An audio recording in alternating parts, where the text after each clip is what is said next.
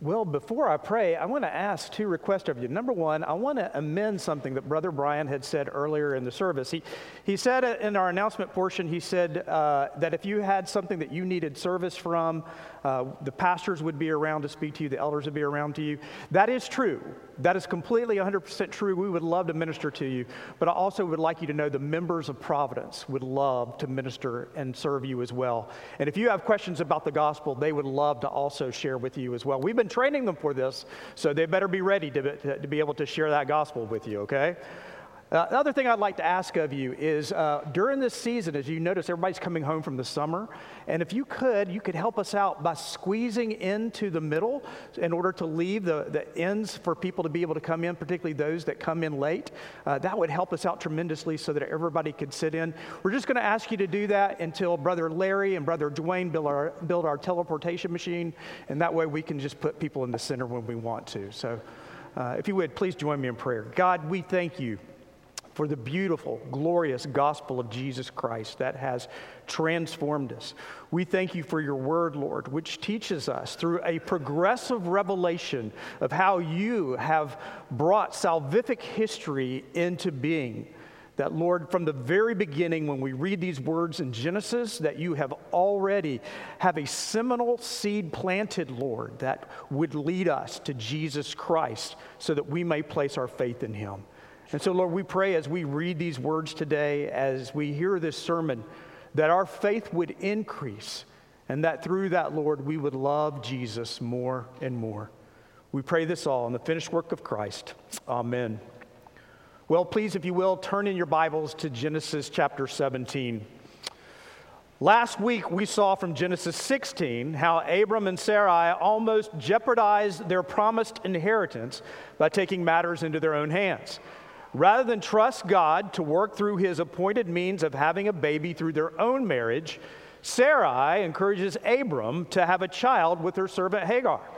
Abram didn't put a stop to this nonsense, but foolishly went along with it.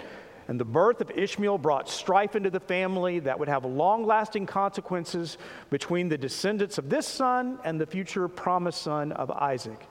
It was a poor choice on Abram's and Sarai's part. And as we noted last week, this was coming on the heels of a most wonderful high point of Abram's life in chapter 15 when Yahweh cut a friendship covenant with him. So one might wonder did Abram blow it? He and Sarai came up with a scheme to help the Lord along, by which bypassed God's initial plans here. Does this mean he disqualified himself from the promise? Well, that is what chapter 17 answers.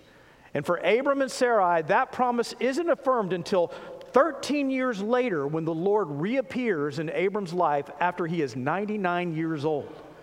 This time, God alone delivers the message. Unlike chapter 15, there is no dialogue here. Abram will offer a suggestion in verse 18, but God shoots it down. There is no questioning and answering on Abram's part.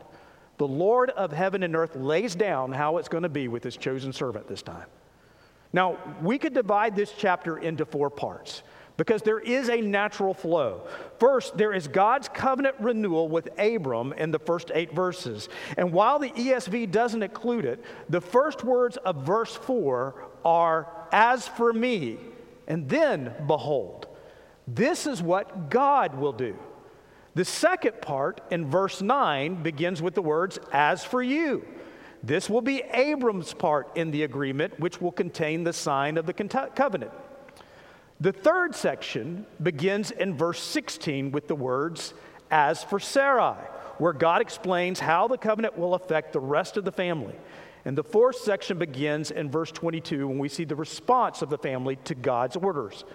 So now that we know where we're going, let's look back at the beginning of the chapter and walk through each section. Ishmael is now 13 years old. Abram was 99 and Sarah would have been 89 years old. And by this point, most probably there would have been 13 years of hostility and tension between Sarai and Ishmael's mother Hagar. And not hearing from God for this amount of time, Abram might have wondered if the Lord would find Ishmael to be unacceptable as a descendant of his. And a reader in the story might wonder up to this point if Abram had disqualified himself for his rash actions. Yahweh once again appears before Abraham and he greets him. And this is in verse 1 I am God Almighty. Walk before me and be blameless, that I may make my covenant between me and you and may multiply you greatly. Now, three observations to point out in this one sentence Yahweh presents himself as El Shaddai, God Almighty. This is the God that can do whatever he pleases, he has no limitations. Second, he commands Abram to walk before him and be blameless. We saw this same kind of language with Noah back in chapter 6, verse 9. Blameless does not mean perfection. It means to walk in wholeness before God in the knowledge of what Yahweh has revealed, which leads us to the third observation. The covenant which God made with Abram in chapter 15 is still in operation. The word covenant is used 12 times in this passage. Everything that follows will pertain to that initial promise. So, what Yahweh is about to reveal next, Abram is to walk before him in faith, in wholeness of expectation, believing that the Almighty God will do it. And some of the information that Abram is about to receive is going to require a great deal of faith indeed. And Abram's response here is appropriate. El Shaddai visits and he bows his head to the dirt and he listens. Good response. Once again, the first words of verse 4 literally should be, As for me, behold. Now, if you have an NIV or a New American Standard, you have these words which help us see the pattern throughout the chapter. But if you would like to, feel free to write them in your own ESVs. I promise in Hebrew they are actually there, right? God once again pledges that his covenant is with Abram. And, like he promised in chapter 2, 12, verse 2, and chapter 15, verse 5, he will be the father of a multitude of nations. In Hebrew, this is the word goyim, meaning multiple political nations, not just a single people group. And in way of keeping this promise, God wants Abram, which means exalted father, to change his name to Abraham, meaning father of a multitude. Now, think how comical this must have sounded.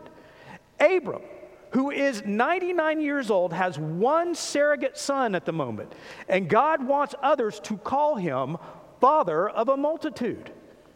El Shaddai says he is to change his name because it is certain, verse 5, for I have made you, past tense, a father of a multitude of nations. It's as good as done. It is certain to the point that God promises political nations and kings, plural, will come from Abraham.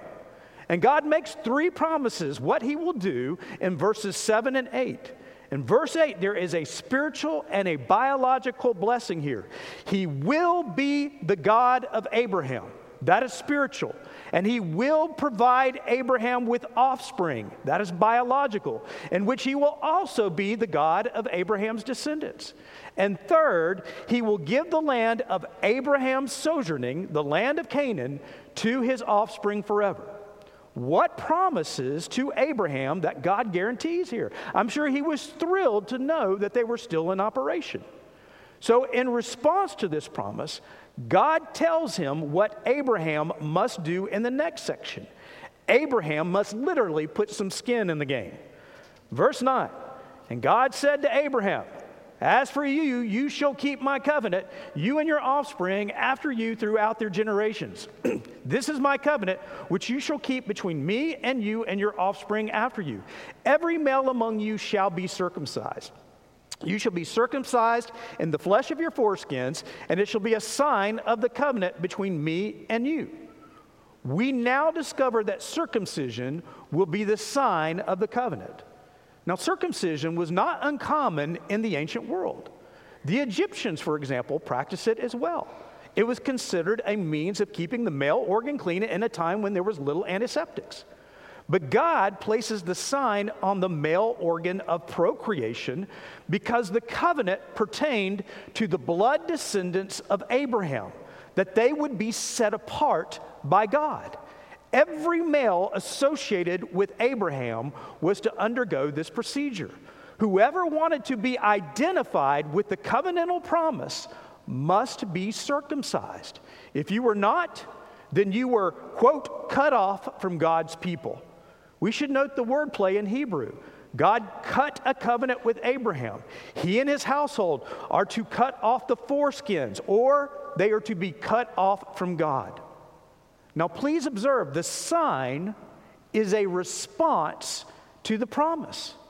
It is a means of identifying who the promise is applied to. It is not that Abraham's family will undergo circumcision in order to re- acquire the promise, as though they somehow earned it in some way. It is a response to believing the Word of God. One did this to show, I believe you, Lord. But what God states next must have been utterly shocking. God states how this will come about. And it is obviously not the way that Abraham was expecting. Not only is Abraham to change his name, Sarai is to do so as well. She's now to be called Sarah, which means princess. Now, again, just as comical as it might have been to have Abraham walking around calling himself father of a multitude with only one son, this would also be pretty funny, too, to, to have this sojourning 89 year old Sarah walking around calling herself princess. It'd be like me telling you that I want you all now to address me as Your Highness, or maybe even as President Waddell as you exit. But she is called a princess because royalty will come from her. It is from her that the promised seed will come that will produce kings and nations from Abraham. Verse 16 I will bless her, and moreover, I will give you a son for, by her. I will bless her, and she shall become nations. Kings of peoples, again plural, shall come from her. Now we should note in the next verse here Abraham does not say this next part aloud, all right? The narrator uh, is only telling us what he is thinking here. And he is thinking the same thing that we would be a child coming from a 99 year old man and an 89 year old woman, and he laughs. It is so absurd that he keeps this information to himself. Sarah does not even find this out until the next chapter in verse 10. And for the first time in verse 18, Abraham speaks and he offers a suggestion here May Ishmael live before you. How could he not be concerned about his only son, illegitimate though he might be? But note the first word from God, it is an immediate response. God said, No, but Sarah, your wife, shall bear you a son, and you shall call his name Isaac. I will establish my covenant with him as an everlasting covenant for his offspring after him. The covenantal promise will go through Ishmael. It will go through, uh, or not go through Ishmael, it will go through the offspring of Abraham and Sarah. And God obviously knew Abraham's thoughts of verse 17 because he tells him he will name his son Isaac, which means he laughs. Ishmael will also receive a blessing from God. He too will have numerous descendants, just as the Lord promised Hagar back in chapter 16, verse 10. And we will see that promise fulfilled in chapter 25. But his descendants will be excluded from this future promise as God guarantees Isaac will be born within the upcoming year.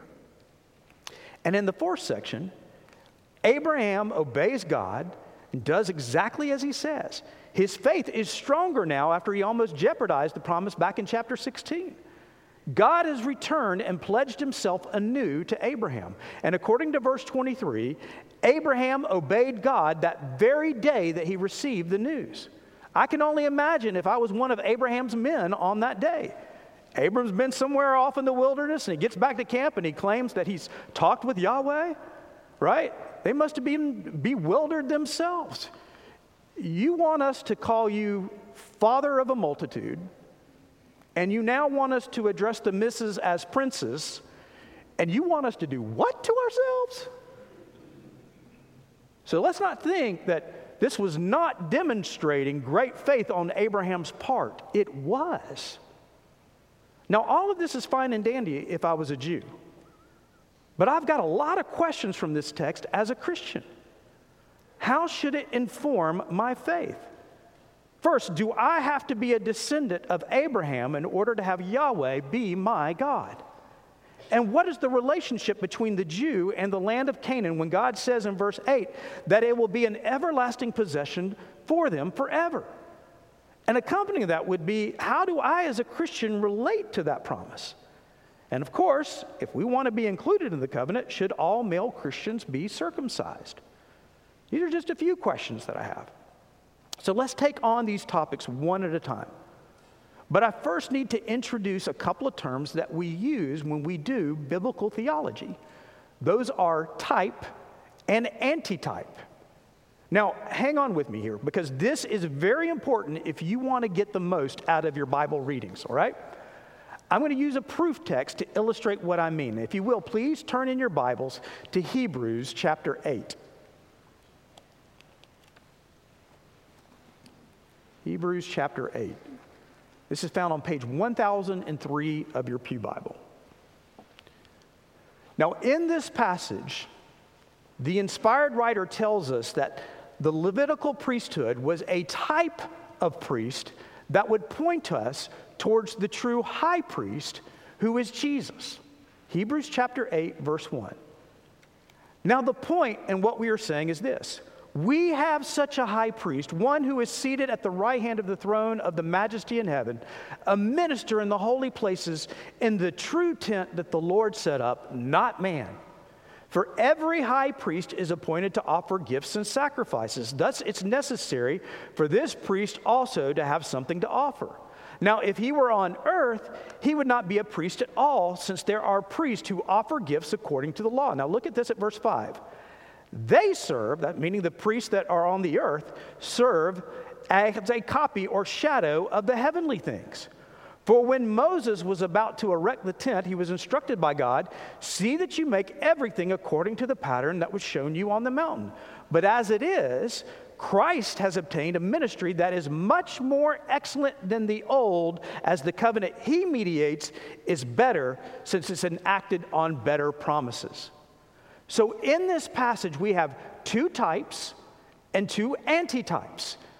A type precedes and foreshadows the antitype. Now, I know that most people don't like the phrase antitype because we tend to view anything with the word anti in it as negative, but it is the correct term.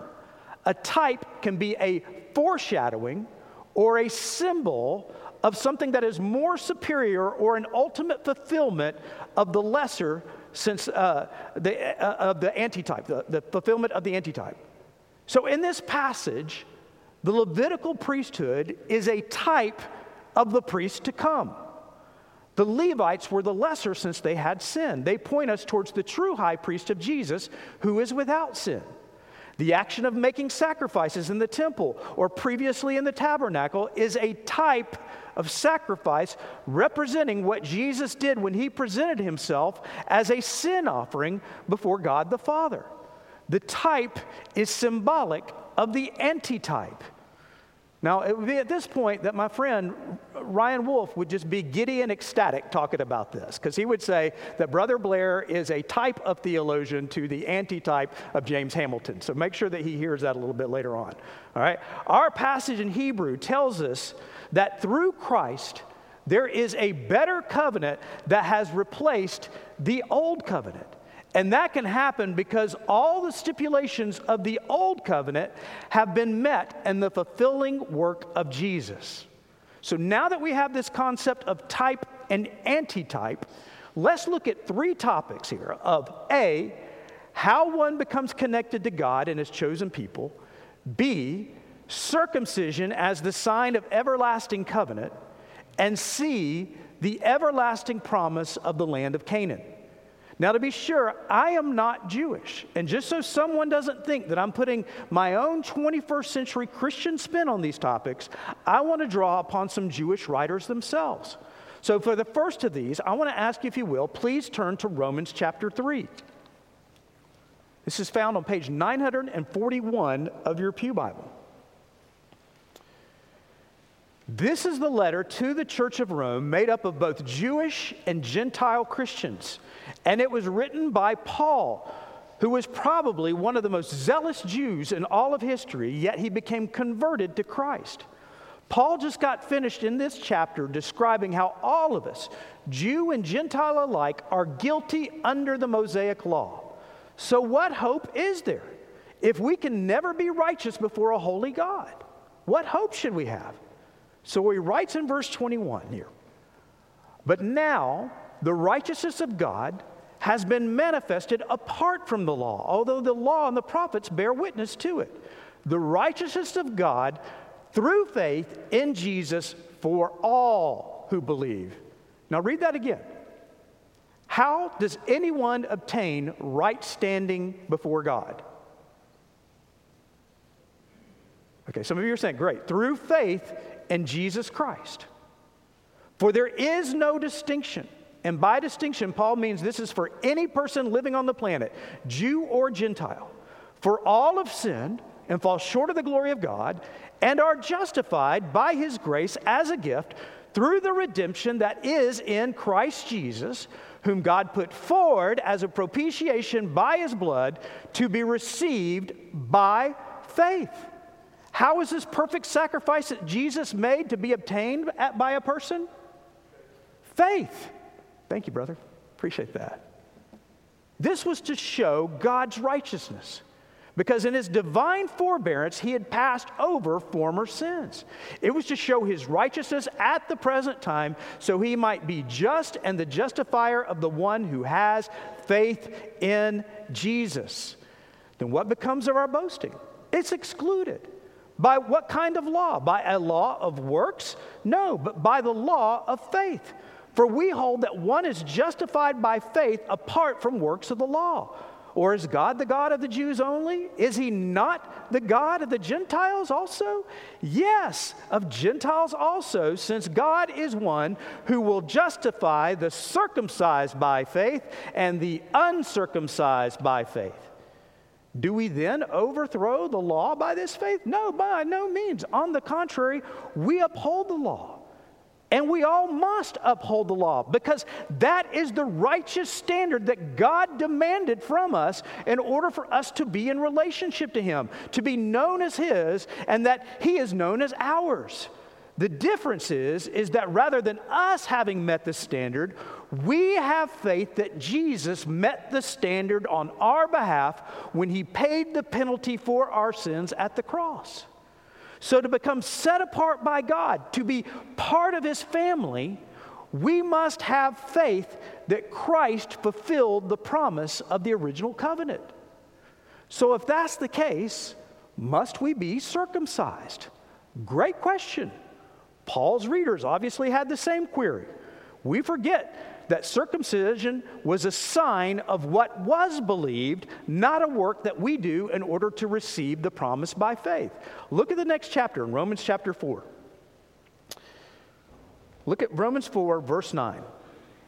Is this blessing then only for the circumcised or also for the uncircumcised? For we say that faith was counted to Abraham as righteousness. Remember, we had that phrase back in Genesis chapter 15. How then was it counted to him? Was it before or after he had been circumcised? It was not after, but before he was circumcised. Remember, this is 13 years later in Genesis when he was circumcised.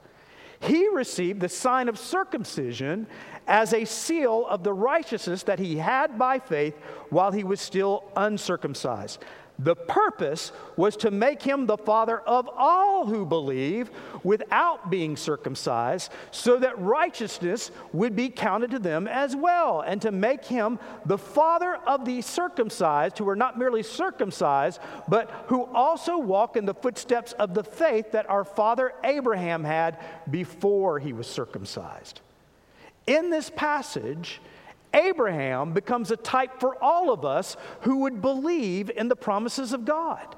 We all, Jew and Gentile believer alike, must walk by faith in the promise just as Abraham did. But we now have a new sign of the covenant, one that better represents what this covenant is all about for us baptism. Now, if you will, turn to Colossians chapter 2. I make no apologies for making you look systematically in the Bible at these things. And I love hear the sound of rustling pages. That's worship in my mind.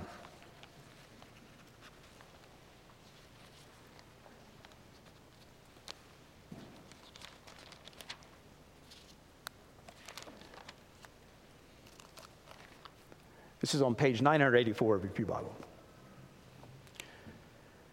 Now, instead of being circumcised on the reproductive organs because of what Jesus has done on our behalf, he has placed the sign on our hearts. And by saying heart, we mean the place that holds our affections. Even the Old Testament writer spoke of that one day that God would circumcise our hearts. And Paul refers to that here in Colossians chapter 2, verse 11. In him also you were circumcised with a circumcision made without hands, by putting off the body of the flesh by the circumcision of Christ. And here's the new sign that represents what Christ did for us, having been buried with him in baptism. Now, note that Paul presumes the believers in Colossae were baptized after having this work of Christ done in their hearts, not before, as many of our Paedo Baptist friends believe having been buried with him in baptism, in which you were also raised with him through faith in a powerful working of God, who raised you from the dead. And you, who were dead in your trespasses and the uncircumcision of your flesh, God made alive together with him, having forgiven us all trespasses by canceling the record of debt that stood against us with its legal demands. This he set aside, nailing it to the cross. The new sign of the covenant is baptism. When we are plunged in the water and raised out of it, we are representing how we became part of God's people. We didn't become so through our reproductive organs or through our bloodlines. We became so by faith in what Jesus did for us. And what did he do for us? He died for our sins, and he was buried for our sins, and he rose to a new glorious life when he defeated our sins. What a cool sign! And we all get to participate in this, not just males, not just Jews, but men and women and boys and girls, if they have faith. People from Arabia, from China, from Australia, from Germany. Anyone who places their faith in Jesus can take on this covenant sign. So, circumcision of the sex organ is a type of the coming antitype of the circumcision of the heart, which has the outward sign of baptism. Okay, so I can have God be my God by faith that Jesus fulfilled the promise of God. I can take on the new sign, a covenant of baptism, which demonstrates what Christ did for me, showing others what I am counting on to be part of God's promised people. But what about the land? Is all that we get that sliver of land in modern day Palestine? If so, how are we all going to fit in it? Well, let me read Genesis 17 8 to you once again. This is it Genesis 17 8. And I will give to you and to your offspring after you the land of your sojournings, all the land of Canaan, for an everlasting possession, and I will be their God. Now remember, Abraham did not own any land at all. The only piece of property that he will officially own before he dies is his gravesite. He is a permanent wanderer in Canaan. He owns nothing. But the land of Canaan becomes a type of an antitype for all believers in Christ to come. Like Abraham, we are sojourners. We are people who pass through the land of this world. This is not our home yet. Now I want to take you to another Jewish writer, the apostle Peter. Turn to 1 Peter chapter 1. This is found on page 1014 of your Pew Bible. In this letter, Peter is writing to Christians living in Asia Minor, and he is warning them that they will eventually be persecuted for their faith and how they should live in light of it. 1 Peter chapter 1, verse 1. Peter, an apostle of Jesus Christ, to those who are elect exiles what did he just call them? Elect what? Exiles. Thank you. To those who are elect exiles of the dispersion in Pontus, Galatia, Cappadocia, Asia, and Bithynia, according to the foreknowledge of God the Father and the sanctification of the Spirit, for obedience to Jesus Christ and for sprinkling with his blood. May grace and peace be multiplied to you. Blessed be the God and Father of our Lord Jesus Christ. According to his great mercy, he has caused us to be born again to a living hope through the resurrection of Jesus Christ from the dead. And what is that hope? This is it in verse 4 to an inheritance that is imperishable, undefiled, and unfading, kept in heaven for you, who by God's power are being guarded through faith for a salvation ready to be revealed in the last time. In this you rejoice, though now for a little while, if necessary, you have been grieved by various trials, so that the tested that tested the genuineness of your faith, more precious than gold that perishes, though it is tested by fire, may be found to result in praise and glory and honor at the revelation of Jesus Christ. Though you've not seen him, you love him, and though you do not now see him, you believe in him, and rejoice with joy that is inexpressible and filled with glory, obtaining the outcome of your faith, the salvation of your souls. Peter says that all believers have an inheritance that is waiting for us that is not of this world. And so Christians who are undergoing persecution may wonder why is this happening to me? Why is this occurring in a place that God says He is going to redeem? Because this is not our home yet. We are looking forward to something that is coming, something that is greater. In fact, look ahead here to verse 17 of this chapter. What does He call this period of time for believers? Their time of exile. Look at chapter 2, verse 11. What does he call believers there? Sojourners and exiles. But even though they are sojourners and exiles, what are they according to verses 9 and 10 of chapter 2? But you are a chosen race, a royal priesthood, a holy nation, a people for his own possession, that you may proclaim the excellencies of him who has called you out of darkness into his marvelous light. Once you were not a people, but now you are God's people. Once you had not received mercy, but now you have received mercy. Now get this. At the same time that Abraham was a sojourner and an exile in the land of Canaan, he was also God's chosen. He became the seed of a people of God's own possession. And so are we. We are living right now in a time of exile. We are sojourners in this world, but we have a better land, a more glorious, everlasting land awaiting us. What Abraham did was the type, what we receive in heaven is the antitype.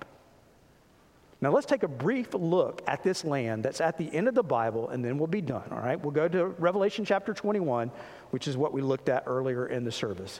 Again, this is found on page 1041 of your Pew Bible. Here, John, another converted Jew, has a vision of the very end, the last time that Peter spoke about in 1 Peter 1. And this is what he sees Revelation chapter 1. Then I saw a new heaven and a new earth, for the first heaven and the first earth had passed away, and the sea was no more. And I saw the holy city, New Jerusalem, coming down out of heaven from God, prepared as a bride adorned for her husband. And I heard a loud voice from the throne saying, Behold, the dwelling place of God is with man. He will dwell with them, and they will be his people, and God himself will be with them as their God. He will wipe away every tear from their eyes, and death shall be no more. Neither shall there be mourning, nor crying, nor pain anymore, for the former things have passed away.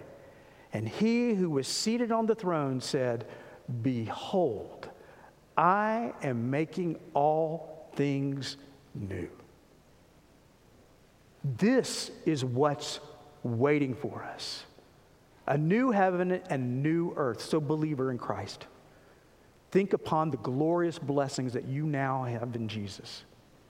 You get a brand new heaven and a brand new earth, one in which God dwells among us. Anytime you want to ask God a question, you'll get the answer. It's a place where we will be known as His and He is known as ours you get the sovereign Lord of the universe unimpeded by sin. He claims you as his own. You get a fresh, brand new world to explore. I mean, think about it. This is one where you will never die. You can play basketball with Pistol Pete Maravich if you wanted to. You can sing with Handel. You can play golf across continents if you would like to.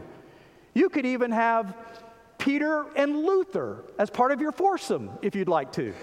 In fact, Luther would probably buy after the end of the round.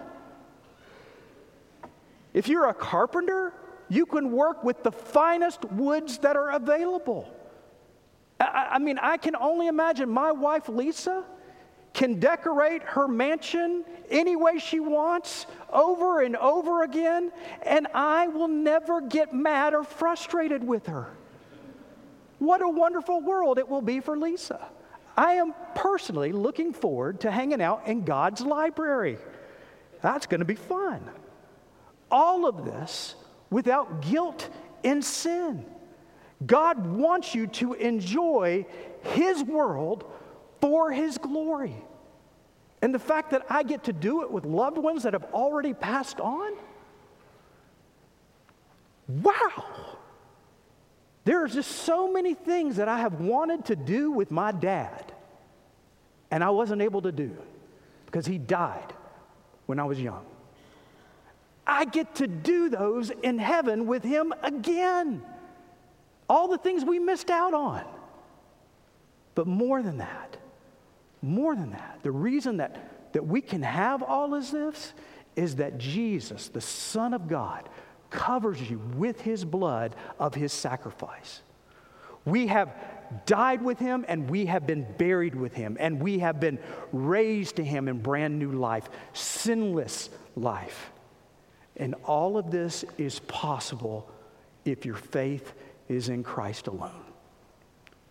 And so the writer of the scriptures, all of them would tell you do not settle for the type.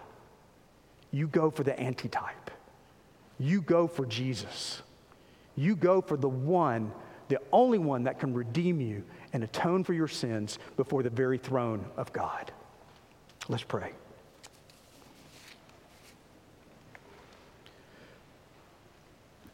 Lord, I, I can't help but, but know that my fellow brothers and sisters must feel like me, that at times, Lord, we, we look at our world and we wonder, why is it like this? Why is it undergoing these processes, Lord, of decay? We see it all around us, whether it is in the environment, whether it is in our bodies, whether it's in our morals, we don't seem to be getting better at any place, Lord, even though you have granted us with a great deal of intellect and ways to make our lives more efficient. But yet, we realize this is all pointing towards something that we could never obtain on our own. This is pointing us towards our final destination to be with you. And Lord, as we undergo these trials, we know that it'll be all the more sweeter when we arrive in your presence. And we pray, Lord, that we would be thankful for the way that you have revealed yourself progressively throughout history. That you have done so not, not just to impart truth, but also to give us a greater measure of understanding of what we can expect. But Lord, we recognize, just like Abraham, we are sojourners in this land. And we long for the one to come. And just like circumcision, Lord, we're going to believe in what Christ has done for us by faith. And we will take on baptism, Lord, to tell everyone why we know we have faith in Christ and what he's done for us. And then, Lord, we are going to count on Jesus Christ alone to merit our ability to stand before you. That we do not stand before you in our righteousness, but we stand before you in what Christ has done, his perfect life, his perfect sacrifice. And that we trust that that is sufficient, nothing in of ourselves, nothing we have ever done, but only in Christ. And we long for that day, Lord, when we would see our bridegroom, when we see that perfect sacrifice standing before the throne, the one that has been interceding on our behalf all this time, that we would give him glory and we would really demonstrate our acts of love through worship to him. Let us go ahead and begin that process now as we sing. Let us, Lord, begin to worship Jesus all the more because of what he has obtained on our behalf. And we do pray this in the finished work of Christ alone.